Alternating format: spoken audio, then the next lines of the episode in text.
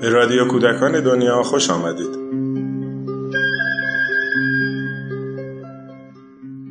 سلام 22 دومین شماره نشریه نامه مربی در مهر سال 1381 و ویژه هنر کودکان منتشر شد. من مینا راه چمنی هستم و در این قسمت یکی از مطالب این شماره رو با شما در میون می‌ذارم.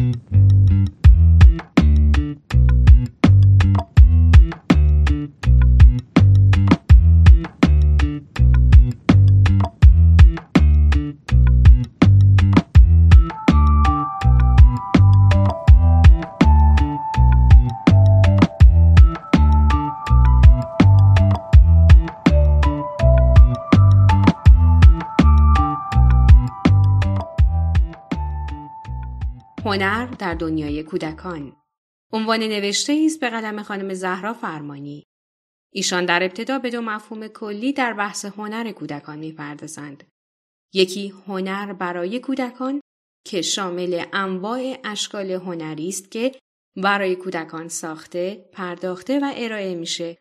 مفهوم دومی زمانی مستاق پیدا می‌کنه که خود کودک وارد حوزه کار و فعالیت هنری میشه. وقتی اون نقاشی می‌کنه، شعر میگه، قصه می‌نویسه، نمایش بازی می‌کنه و یا هر فعالیت دیگه ای که کودک رو به طور مستقیم درگیر یک کار هنری می‌کنه. خانم فرمانی در این مقاله به مفهوم دوم پرداختند. ایشان موضوع رو با این نکته شروع می کنند که هر جا و هر زمان که صحبت از هنر کودک به میان میاد تنها به نقاشی کودکان پرداخته میشه. در این مورد تعداد کتابها و آثار مکتوب بیش از سایر اشکال هنری دیگر است.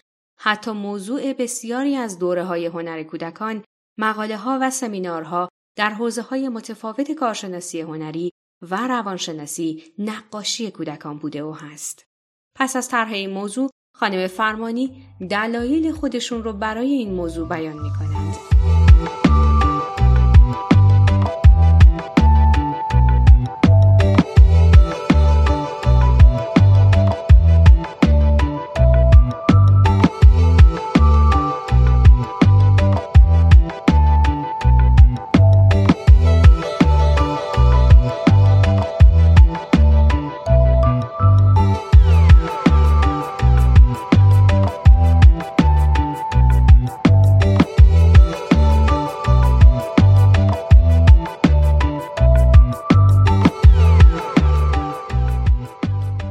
اولین دلیل به نظر ایشان عدم اطلاع کافی مربیان کودک، والدین و کارشناسان تعلیم و تربیت از سایر حوزه های هنری است.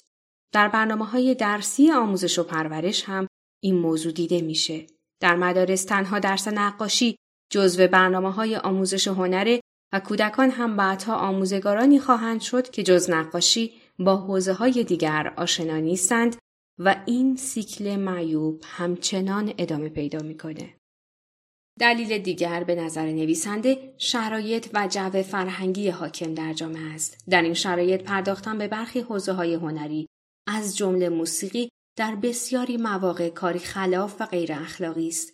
یکی دیگر از دلایل قابل ذکر در دسترس بودن امکانات نقاشی کردنه. برای پرداختن به این حوزه وسایل ساده ای مورد نیازه. حتی کودکانی که با معلولیت های مواجه هستند می‌تونن نقاشی کنند. در هر مکانی هم مربی می‌تونه این امکان رو به وجود بیاره. امکان ضبط، ثبت و نگهداری ساده نقاشی های کودکان یکی دیگر از دلایل اقبال به این حوزه هنری در کار با کودکان به نظر می‌رسه. نقاشی های کودکان رو میشه در طولانی مدت نگهداری کرد و فضا و امکانات زیادی برای بایگانی آنها مورد نیاز نیست. خانم فرمانی سرعت ارتباط نقاشی کودکان با مخاطب رو آخرین دلیل احتمالی خودشون نام می‌برند. کودکان با کشیدن نقاشی های واقع گرایانه مفسران نقاشی خود را به راحتی جذب می کنند و حتی هر فرد غیر متخصصی هم احساس می‌کنه کودک رو می‌شناسه و هنر او رو دریافت کرده.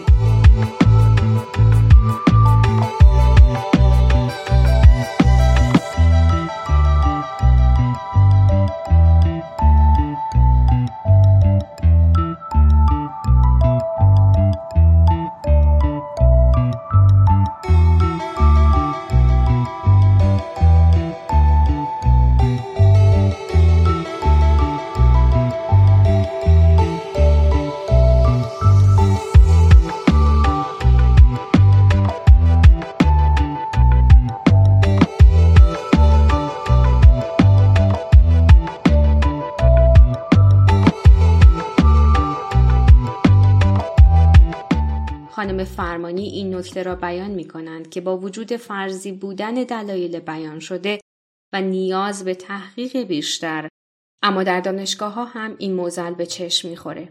در برنامه های دانشگاه های هنر ایران موضوع هنر در دنیای کودکان در دو واحد درسی گنجانده شده که بخش عمده اون هم به نقاشی و شیوه آموزشش به کودکان اختصاص داره. همچنین بخش عمده ای از آثار نوشته یا ترجمه شده در حوزه هنر کودک درباره نقاشی نوشته شده چه اونهایی که کودک رو به طور مستقیم مخاطب قرار داده و چه اونهایی که به بررسی و تحلیل روانشناسی یا هنر کودکان پرداختند.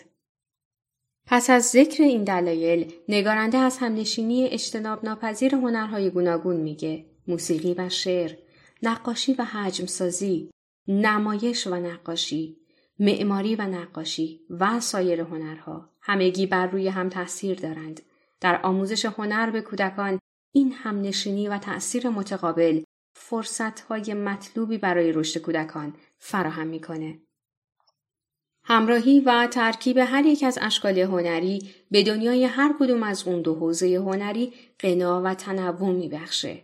برای مثال انجام حرکات موزون در میان فعالیت های حجم سازی همراه با موسیقی نمایش بر اساس یک قصه و یا یک قطعه موسیقی شعر و نمایش به کمک حجمهای ساخته شده توسط کودکان نواختن آزاد کودکان بر سازها و وسایل صدادار بر اساس تأثیری که از یک نقاشی یا شعر گرفتند اون هم در فضاهای متفاوت و بسیاری مثالهای دیگه همه و همه می‌تونن آموزش هنری رو آسونتر و البته پربارتر کنند. علاوه بر این وقتی مشغول آموزش یک هنر مشخص هستیم اگر در گوشه و کنار شکل دیگه از هنر به چشم بخوره هم محیط آموزشی غنیتر میشه و هم به طور غیر مستقیم کودک رو درگیر حوزه های دیگری از هنر می‌کنه.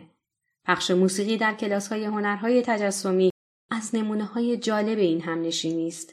ایجاد فضاهای متنوع با تصاویر و عکس های زیبا، رنگامیزی مطلوب محیط، استفاده از ابزارها و وسایلی که طراحی هنری قابل توجهی دارند، معماری داخلی مناسب و هنرمندانه فضاهای آموزشی همگی از شیوه های آموزش غیر مستقیم هنری هستند که برنامه ریزان و مربیان هنر نباید از اونها قافل بشن.